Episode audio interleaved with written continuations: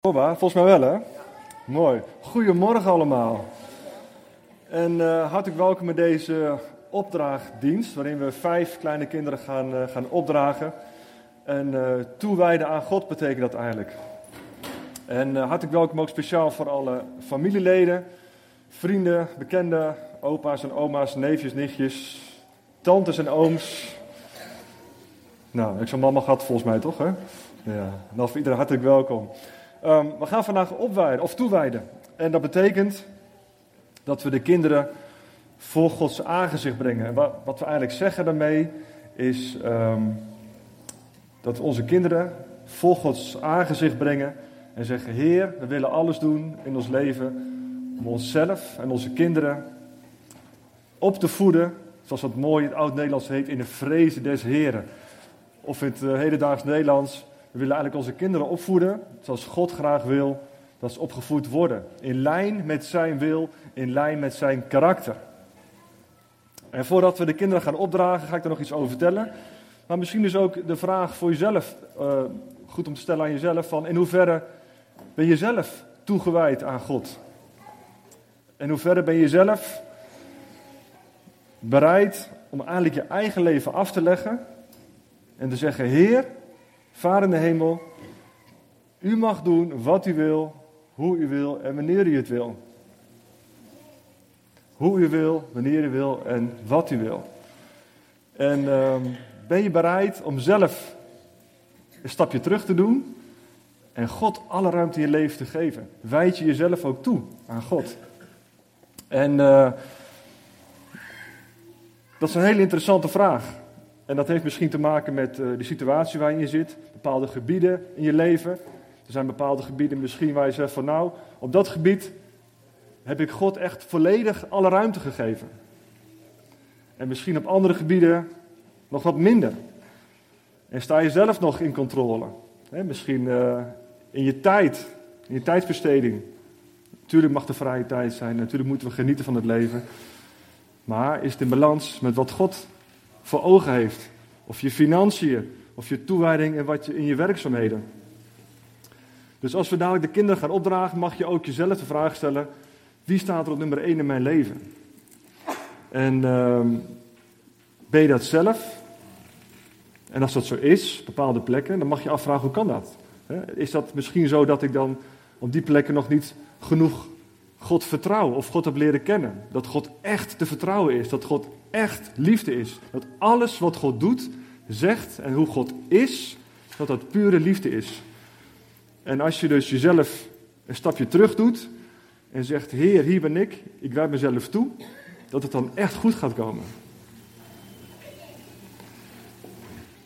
Het betekent niet dat alles in één keer voor de wind gaat, dat alles in één keer perfect gaat, dat je een enorme bankrekening krijgt, of dat alles in één keer, dat je in één keer bevrijd of genezen bent van alles.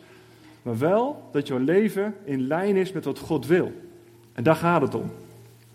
Dat je zegt, Heer, u heeft mij gemaakt, ik ben uw schepping, ik ben, ben uw zoon of uw dochter.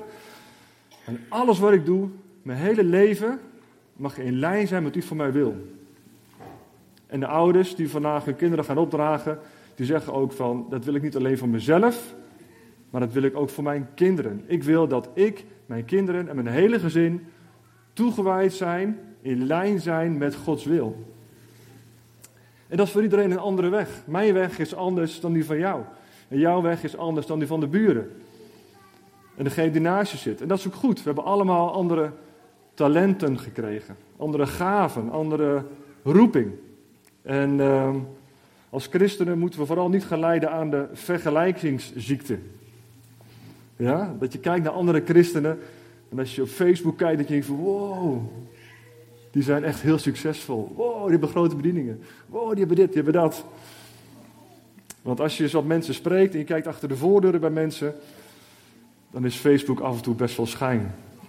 Of misschien wel wat vaker dan af en toe is het schijn. Toch? Het gaat uiteindelijk niet om wat je post, niet om wat aan de buitenkant te zien is, maar het gaat erom dat jij s'avonds, als je in bed ligt, of aan het wandelen bent, of wat dan ook aan het doen bent, dat je tegen de Heer zegt: Heer, mijn leven moet en zal in lijn zijn met uw wil. En als dat niet zo is, wilt, u mij dan bijsturen. En dat is een toegewijd leven. En als je naar de Bijbel ook kijkt, dan zie je ontzettend veel voorbeelden van mensen die in leven toegewijd waren aan God. En wat een bijzonder verhaal is dat. Kijk maar eens naar David, of naar Mozes, of naar de apostelen. En waar ze dan erheen gingen. En het ging niet altijd bergopwaarts, het ging alle kanten op. Maar ze waren in lijn met Gods wil. En dat is toch heerlijk, als je aan het eind van je leven bent, of aan het eind van de dag, ik zal het minder dramatisch maken, aan het eind van de dag, dat je op je bed ligt en dacht van ja, ik heb vandaag een dag geleefd waarvan ik weet, het is in Gods wil. Het is in Gods lijn. Ik heb mijzelf vandaag weer toegewijd aan God. Het is geen zware last van wow, ik, ik wijd mezelf toe aan God en nou is het moeilijk. Het is een vreugde toch om God te dienen? Man, als je God kent, als je Gods karakter kent, als je weet hoe God is, dan wil je niks anders dan verbonden zijn aan God, toch? Halleluja. Man, als de liefde gaat stromen van God, als je weet hoe God in elkaar zit, als je weet wat Gods plan voor je leven is, dan wil je alleen maar toegewijd zijn aan God. En als je nog niet zo ver bent in je leven, dan mag je misschien nog meer van God gaan ontdekken. Want God is goed en Jezus' liefde is volmaakt. Het enige wat wij hoeven te doen is in te pluggen en zeggen: Heer, hier ben ik. En doe maar wat u wil, hoe u het wil en wanneer u het wil.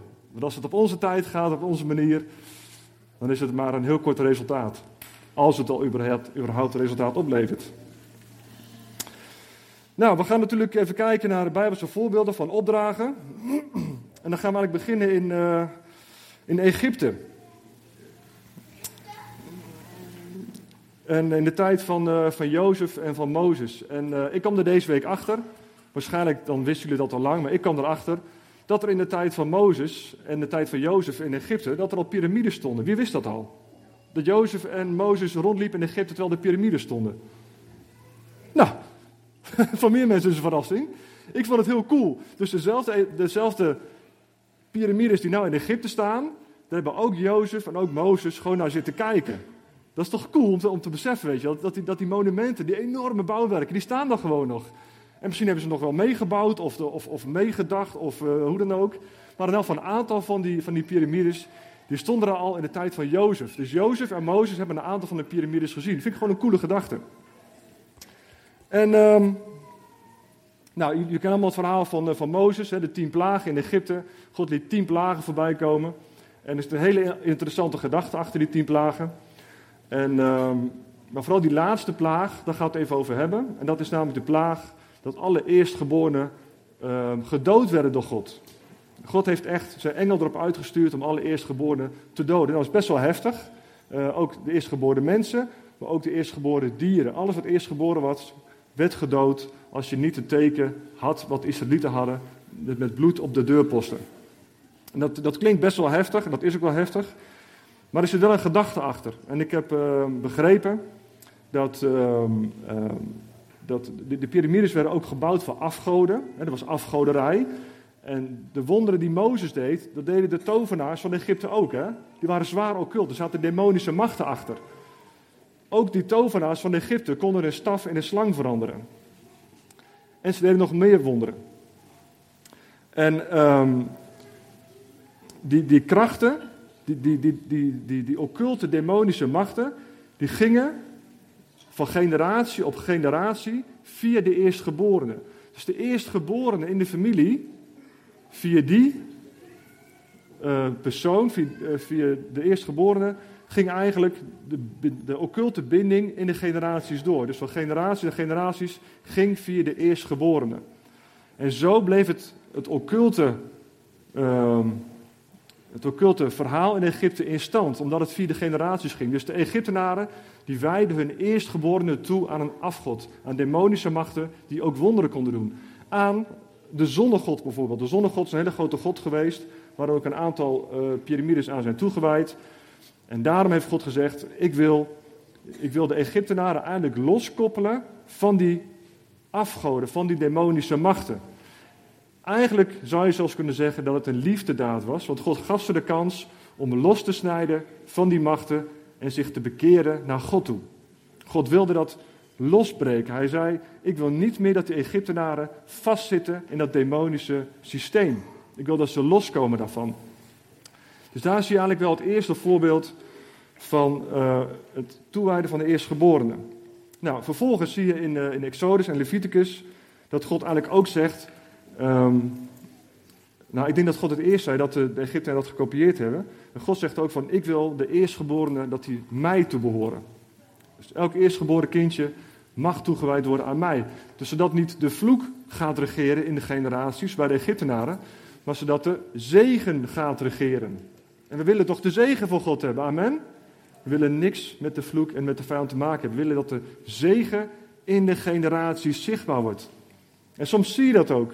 Soms zie je bepaalde zegen in de generaties doorgaan. En soms zie je ook bepaalde vervloekingen in de generaties doorgaan. Dan zie je generatie op generatie altijd dezelfde problemen. Of je ziet in generatie en generatie altijd dezelfde soort zegen. En God spreekt daar heel duidelijk over. En God zegt: Ik wil dat de eerstgeborenen mij toegewijd worden, zodat ook de zegen door de generaties heen kan stromen. In Exodus 13, vers 2 staat: Wijd alle eerstgeborenen aan mij. Alles wat bij de Israëlieten of bij hun vee als eerste de moederschoot verlaat, behoort mij toe. Dat is iets heiligs. Bij de oude heidevolken werden die eerstgeborenen ook wel geofferd, als een offer aan God, aan hun afgoden. Maar God zegt, het behoort mij toe omdat ik ze wil zegenen. Ik wil iets speciaals doen in die families, ik wil iets speciaals in de generaties. Ik wil iets moois neerzetten. Ik wil iets van mezelf in die families, in de generaties vrijzetten. En daarom zegt God, ik wil ze bij mij hebben. Wijd de eerstgeborenen toe. En zo is God. God heeft niet het slechte met je op het oog, God heeft het goede met, met je op het oog. En het is heel bijbels dus. En dat zien we ook bij uh, de profeet Samuel. Samuel, zijn vader was uh, Elkana. En Hanna was zijn moeder. En u weet waarschijnlijk het verhaal wel. Hanna was jarenlang onvruchtbaar. En uh, op een gegeven moment ging ze haar tranen vanwege die onvruchtbaarheid, wat Pauline net ook zo mooi beschreef, ging ze uitstorten bij de Heer. En God zegende Elkana en Hanna en ze kregen een zoon, een zoon Samuel. En God zei, als u mij een zoon geeft, dan ga ik dit kind toewijden aan u. En dat gebeurde wel heel letterlijk. Want een jaar later heeft zijn moeder Hanna uh, Samuel ook naar de uh, tempel gebracht. En Samuel werd een profeet, een priester in de tempel. Hij werd, hij werd dus echt losgekoppeld van zijn familie om het volk van God, het volk Israël, te dienen. Nou, ik denk niet dat God dat vandaag van de ouders vraagt, tenzij hij heel duidelijk gaat spreken. Maar dat is ook een stukje bijbelse uitleg van het toewijden van je kinderen aan God. En dit ging toch wel heel ver. Dat je echt je kind wegbrengt. En dan volgens zegt: Oké, Heer, dit is echt een, een kind voor u. En nu, vanaf nu staat dit kind echt in uw roeping, in uw bediening, aan uw toewijding, aan uw gezag eigenlijk. En um, ja, dat is wel weer een next level van wat we vandaag doen. Maar ik vind het wel heel mooi. Ik vind het wel heel mooi. En ook uh, Jezus werd opgedragen. Jezus werd in de tempel opgedragen, toegewijd aan God. En ik zal het ook een stukje van voorlezen in Lucas 2.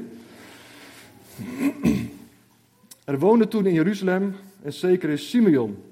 Hij was een rechtvaardig en vroom man die uitzag naar de tijd dat God Israël vertroosting zou schenken en de Heilige Geest rust op hem.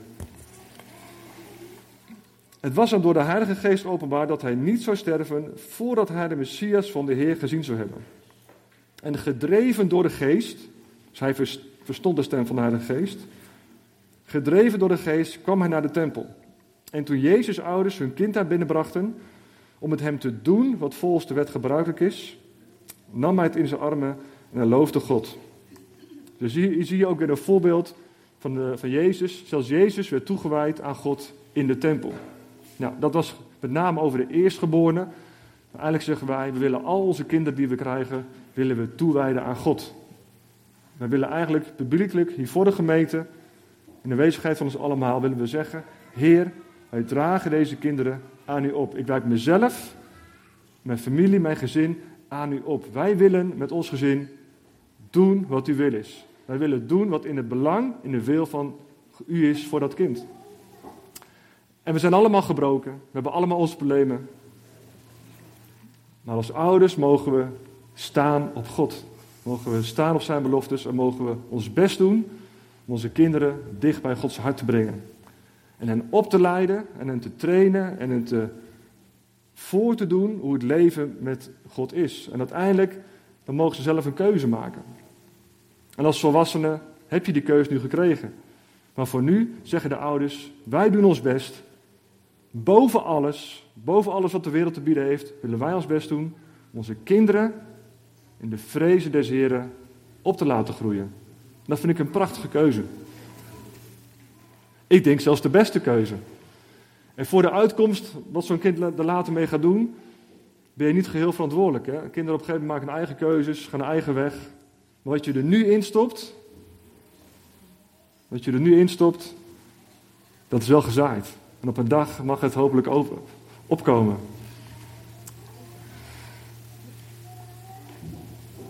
Nou, ik zal een klein stukje voorlezen een stukje van de visie van de, wat we de, van voor de gemeente hiervoor hebben. In onze gemeente worden kinderen gezegend tijdens de opdrachtdienst om met hun ouders, die hierom gevraagd hebben, een zegen over het nieuwe leventje wat ze gekregen hebben, te ontvangen en bescherming erover te bidden te midden van Gods huisgezin, de gemeente. Ouders die dit doen, beleiden daarbij hun geloof en hun keuze om als volgeling van Jezus te willen leven en hun kinderen in de opvoeding ook Gods weg voor hun leven bij te brengen. Het opdragen van kinderen aan de Heer maakt hen niet automatisch een christen. Maar het is wel het beginpunt van waaruit ouders die hun kinderen aan de Heer hebben opgedragen, hen openlijk te midden van zijn gemeente aan zijn zorgen en aan zijn wijsheid toe te vertrouwen. Dus het is nogal wat wat hier gebeurt.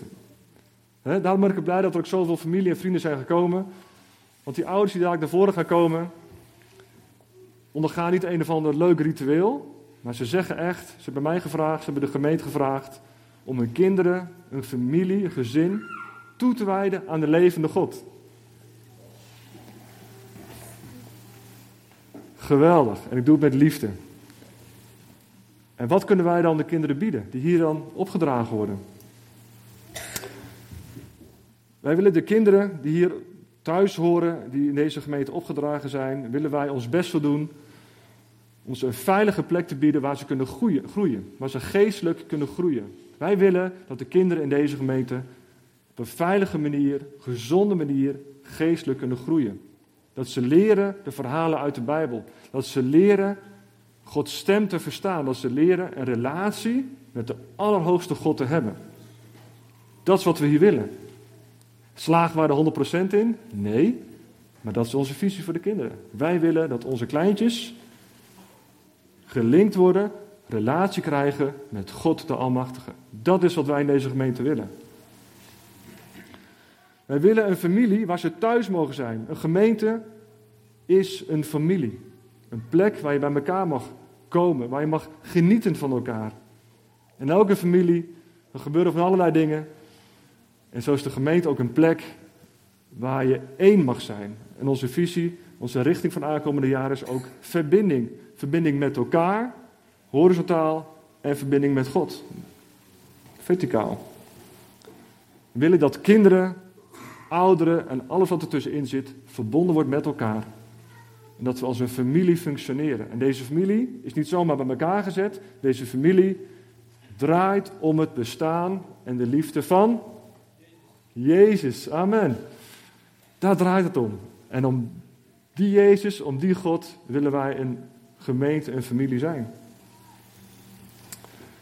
Wat bieden we de kinderen nog meer?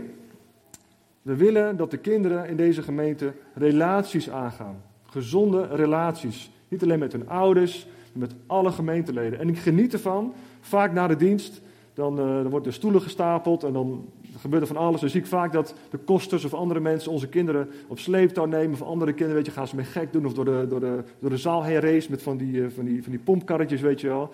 En dat vind ik cool. Zo zie ik dat onze kinderen gelinkt worden aan andere mensen uit de gemeente. En dat is ook goed, dat, je, dat er vanuit de verschillende generaties de kindjes ook gezien worden. Dus niet alleen de kinderen met de ouders, er zijn ook alleenstaande ouders hier. dat de kinderen echt een plek hebben, dat ze allemaal opa's en oma's broers en zussen, ooms en tantes in deze gemeente hebben. En dat ze dat ook zo ervaren als ze binnenkomen, dat ze ook een groot deel van de gemeente ook herkennen. Dat de ouderen, de volwassenen, oog hebben voor die kleintjes. Toch fantastisch? Als een kleintje binnenkomt, dat hij zich gezien en geliefd weet. Daaraan willen we bouwen. Dat willen we voor deze gemeente. We willen dat ze God en de Bijbel leren kennen. Dat doen we natuurlijk door prediking. Voor de kleinste misschien nog een beetje lastig. Maar ook bij de kinderdienst, door verhalen, Bijbelverhalen. Door ze voor te leven en uit te leggen hoe zo'n relatie met God dan werkt. En dus niet alleen van de ouders, maar als gemeente zijn we verantwoordelijk dat onze kinderen een lijntje krijgen met God. Ze hebben allemaal een taak. We hebben allemaal een taak om de kinderen elke zondag te zien en een zegen voor ze te zijn. En de laatste, ik had hem al een paar keer genoemd, maar ik vind die ontzettend belangrijk. Dat we onze kinderen leren om de stem van de Heilige Geest te leren verstaan. En dat vind ik essentieel. We hebben natuurlijk het woord van God, en daar spreekt God ook heel duidelijk in, maar dat we zelf een lijntje hebben met God, dat we zelf de stem van de Heilige Geest kunnen horen in ons leven, die ons richting geeft. En ook met de opvoeding. Janneke en ik hebben meerdere keren meegemaakt dat we soms niet wisten hoe we moesten omgaan met bepaalde situaties van onze kinderen. Dat de Heilige Geest heel duidelijk een, een aanwijzing gaf, je moet het zus doen of je moet het zo doen. En dat we dat toepasten en dan lukte het ook. Dus zelfs de Heilige Geest is betrokken bij je opvoeding. Halleluja, God voorziet in alles. ja, echt fantastisch. We hebben meerdere getuigenissen van. Nee, Janneke? Ja. Dus uh, nou, het is niet alleen weggelegd voor ons, dat is het goede nieuws. Het is voor iedereen weggelegd.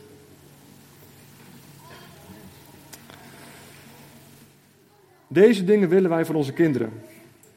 En eigenlijk zeggen we daarmee van welkom bij de kudde. We zijn een kudde. De Bijbel vergelijkt ons met schapen. Nou, en uh, er valt heel veel over te zeggen. Schapen zijn best wel grappige dieren. En uh, wij lijken echt heel veel op schapen. We lijken echt heel veel op schapen. Maar goed, wat zegt Jezus over, over schapen? In Johannes 10 staat: Ik ben de goede herder. De goede herder zet zijn leven in voor zijn schapen. In Hebreeën 10 of 13. Ik bid dat de God van de vrede, die de Heer Jezus, onze grote herder, door het bloed van het eeuwige verbond uit de dood heeft laten opstaan, u alles zal geven wat nodig is om zijn wil te doen.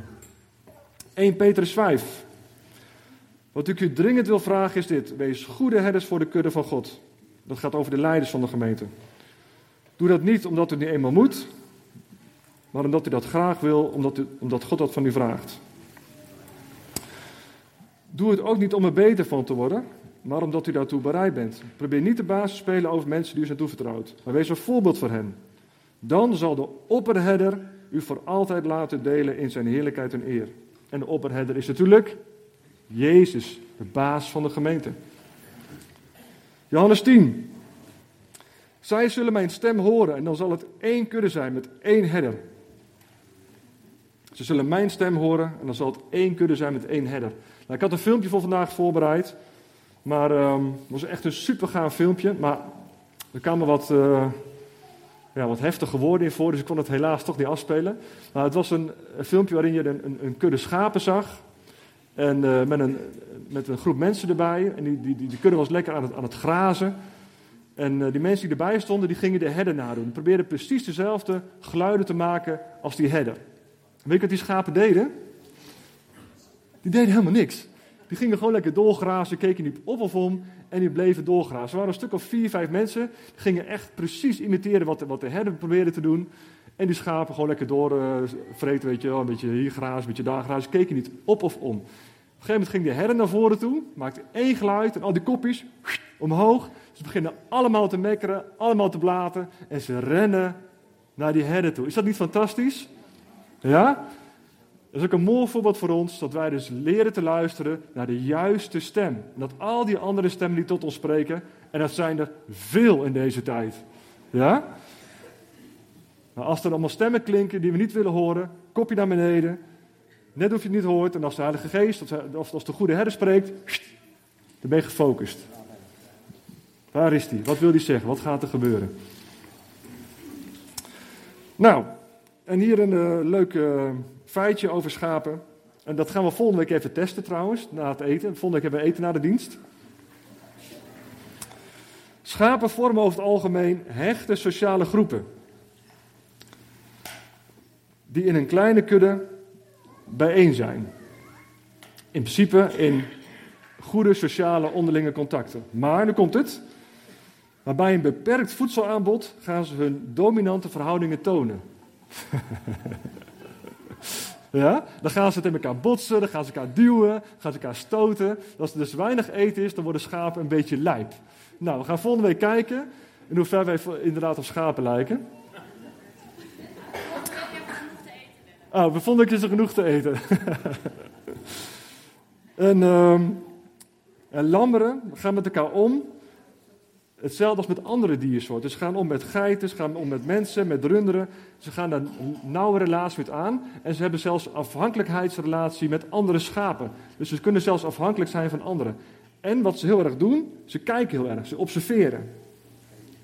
Ze kijken om zich heen en ze observeren wat andere schapen doen. Als er één schaap over de dam is, dan volgen ze allemaal. En het leukste vind ik nog, nou ja, schapen mekkeren en blaten. Nou, dat kennen we ook allemaal wel, hè? Af en toe, dan zitten we allemaal te mekkeren en te blaten als een stel schapen. Amen? Of herkent niemand dat? Nee? Wij kunnen allemaal mekkeren en blaten als schapen. Hebben jullie wel eens eh, gehoord van die fainting goats?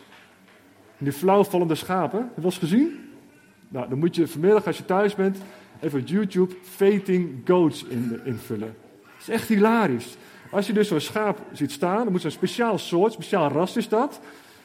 Maar als je die laat schrikken, als je in keer zegt, wah, weet je wel, dan schrikken ze, vliegen ze op hun rug, gaan de poten lucht in en dan gaan ze een paar minuten gaan ze zo liggen met de poot in de lucht. Doen ze niks meer. Fainting goats. Die beesten die vallen dus flauw en hun reactie is dat ze op hun rug gaan liggen met hun poten omhoog. Nou, het is echt hilarisch. Je ze laten schrikken, je kunt ze je kunt ze, uh, nou, van alles. Maar er zijn echt filmpjes, zijn er genoeg van. En ik vond het echt hilarisch. Ik vind het hilarisch. Maar zo zijn we mensen soms ook, hè. Soms dan gebeurt iets onverwachts. En dan schrikken we ergens van, of dan overkomt ons iets in ons leven. En wat gaan we doen? Op onze rug liggen, mekkeren en blaten. Ja? Wat moeten we doen? We moeten gefocust zijn op de goede herder. En als we de stem van de goede herder horen, kopje omhoog, kijken, wat heeft hij te zeggen, het woord van God erbij pakken en weer op onze voeten gaan staan. Het is echt hilarisch. Fainting goats. Dat is eigenlijk wat we als gemeente zijn. Een kudde met een goede herder. De opperherder zegt de Bijbel zelfs. En wij mogen hen volgen. En het is goed om goed gehecht te zijn in de gemeente. Ik was een aantal jaren geleden was ik in, in New York in 2014. En um, ging ik naar de Times Square Church. Misschien was van gehoord van David Wilkerson en uh, Nicky Cruz. Nou, hele bekende mensen, allemaal dingen meegemaakt. Het is een vet gebouw, jongen. Echt een, een oud theater. Allemaal gouden, goudversierde ornamenten. En van die rood fluwelen uh, uh, gordijnen. Het is een prachtig gebouw. Ik kwam daar binnen. Ik was echt, wow. Het is echt vet. Ik had heel veel verwachting van. Dus ik ging daar zitten. En ik dacht van, nou, Iedereen zit op Willem te wachten uit Zutphen. Dat vinden ze cool, weet je wel. Die Amerikanen in New York die vinden het cool dat er iemand uit Zutphen uit Nederland is. En die zullen vast met me, met me willen praten. Tenminste, met, dat dacht ik dan. Maar uh, er gebeurt dus echt niet, hè. Niemand sprak me aan. Echt helemaal niemand. Mensen voor me niet, mensen naast me Ik zit helemaal alleen. Dus in die fantastisch mooie kerk, waar God dat hoofd staat, waar de Heilige Geest regeert. Prachtige band. Er werden heel veel mensen werden gedoopt. Er zat een enorm doopvond achter zich. En die mensen werden gewoon geloof ik, dertig tegelijk achter elkaar, dat, dat, dat, ja, ging dat doopvond in, weet je wel. Maar niemand sprak met mij, echt helemaal niemand. En je kunt je dus verloren voelen in een van de mooiste kerken op aarde, want het was echt, was echt mooi. op Times Square Church, die naam alleen al, en ik zat daar en Willempie was helemaal alleen. En niemand ging met me praten. Ja? Dus ook al zit je in de kudde, ook al ben je in zo'n gemeente, je kan je gewoon eenzaam voelen. En dat is niet oké. We hebben een plek nodig in deze gemeente. Uiteindelijk toen, uh, toen uh, na de dienst, ja, ik weet niet wat er gebeurde, maar uh, toen spraken mensen mij keer aan me aan. En uh, ze hé, hey, wie ben je? Waar kom je vandaan? En uh, dat is toen gebeurde het wel. Nou, had je na de dienst had je allemaal speciale groepen waar je naartoe kon gaan. Je had een enorme zaal voor, uh, voor mensen die van muziek hielden. Je had een, zaal voor mensen die hiervan hielden. En ik kwam bij de zaal terecht waar de veteranen zaten. Je had een hele grote groep met veteranen. En ik, kwam bij de veteranen terecht. Nou, het was echt fantastisch. Ik voelde me echt deel van de kudde. Weet je wel, mensen spraken me aan, mensen gingen bij me zitten. En er was een vrouw die had net een cd gemaakt. Ik kreeg een cd van haar. Er was allemaal eten, er was gezelligheid. En dat was het beeld van hoe de kudde wel moet functioneren. Een plek waar je mag zijn, wie je bent, waar je verbonden bent met andere schapen die af en toe ook wel eens mekkeren en blaten. Ja? Maar laten we tijdens dat gemekker en geblaat ons vooral richten op Jezus. En laten we elkaar ook helpen als het soms tijd is om te mekkeren. Want soms is dat ook zo, hè? soms zit het ook wel een beetje tegen in het leven. Ben ik goed verstaan trouwens? Is het een beetje scheef? Ja? Oké. Nou, dan zal ik niet verder hierover gaan mekkeren. We gaan uh, beginnen met het opdragen. Dus mag ik uh, alles ouders naar voren vragen? Met hun uh, kinderen. Of in ieder geval degene die opgedragen gaan worden.